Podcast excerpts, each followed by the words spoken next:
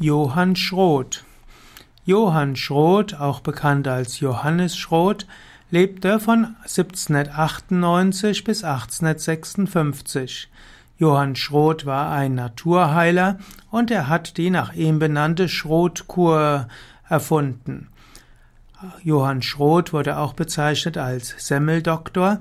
Er bezeichnete nämlich trockene Brötchen als wichtiger Bestandteil der Schrothkur. Johann Schroth war ein Bauer und ein Fuhrmann. Also interessanterweise jemand, der kein Gelehrter war, ist recht kein Arzt. Er hatte im jungen Alter eine Verletzung durch einen Pferdehufschlag.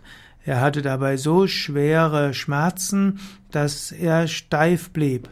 Johann Schroth ging zu Ärzten, aber diese konnten ihm nicht helfen. So traf er eines Tages einen Wandermönch. Diesem Wandermönch schilderte er sein Leid. Und dieser Wandermönch riet unserem Johann zu kalten Umschlägen und sagte auch, er solle die Natur beobachten und schauen, was Tiere machen, wenn sie verletzt sind. Und so sah Johann Schroth, wie sich kranke Tiere und äh, leistungseingeschränkte Tiere in den Wald zurückzogen. Und er sah auch, dass sie fasteten. Und sie fasteten, bis sie wieder ihre Lebenskraft wiedergewonnen haben und ihre Krankheit los wurden. Er sah auch, dass seine eigenen Pferde, er war ja Fuhrmann, weniger leisteten, wenn sie mehr gefressen hatten und mehr getrunken hatten. Und er erkannte auch, dass das Saatgut besser gedeiht durch feuchte Wärme. Und so entwickelte er drei besondere, drei besondere Elemente.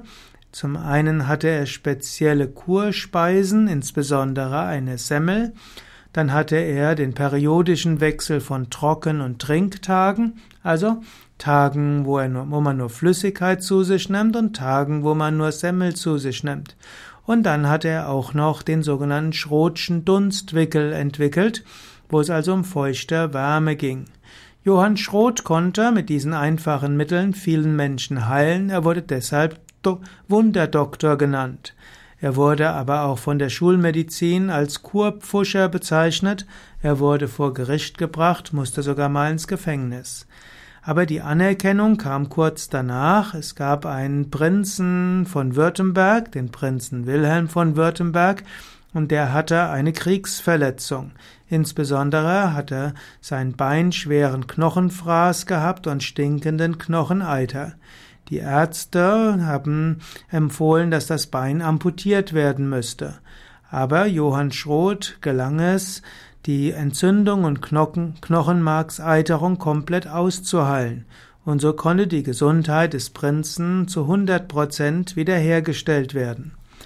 Und so hatte er eine größere Wirkung als die bekanntesten Ärzte seiner Zeit.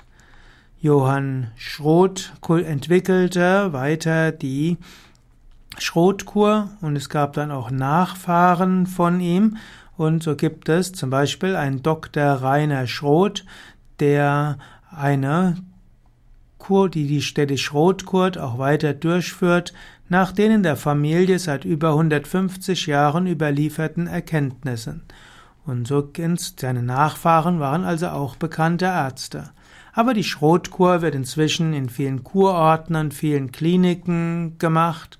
Bei Yoga Vidya haben wir jetzt die die Schrotkur nicht, aber die Schrotkur hat viele Heilentwicklungen der künftigen Jahre und Jahrzehnte äh, ent, ja letztlich beeinflusst.